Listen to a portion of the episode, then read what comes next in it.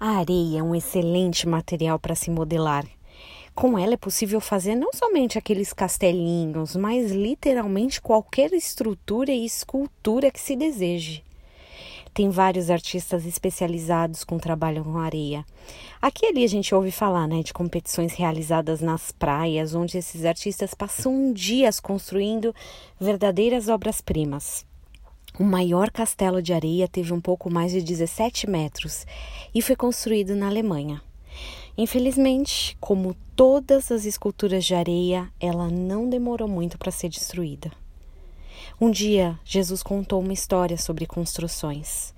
Lá em Mateus 7, 24, ele comparava dois homens: um que construiu sua casa na rocha e outro na areia. O vento, a tempestade, a mudança das condições climáticas derrubou aquela casa construída na areia.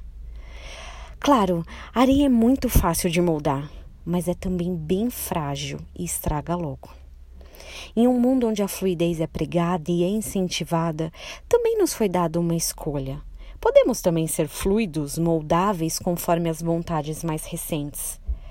O conflito ou o problema disso é que fluidez e estabilidade não podem coexistir.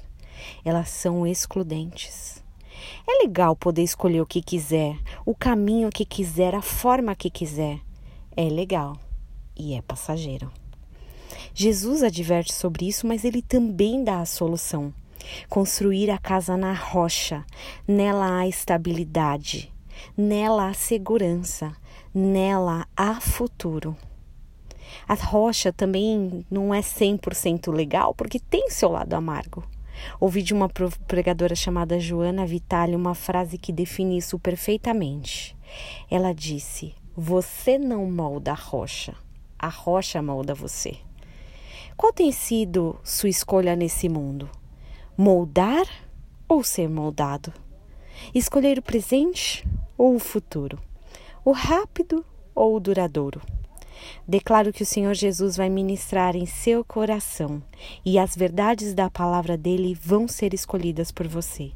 Escolha a rocha da palavra e tenha um dia abençoado em nome de Jesus.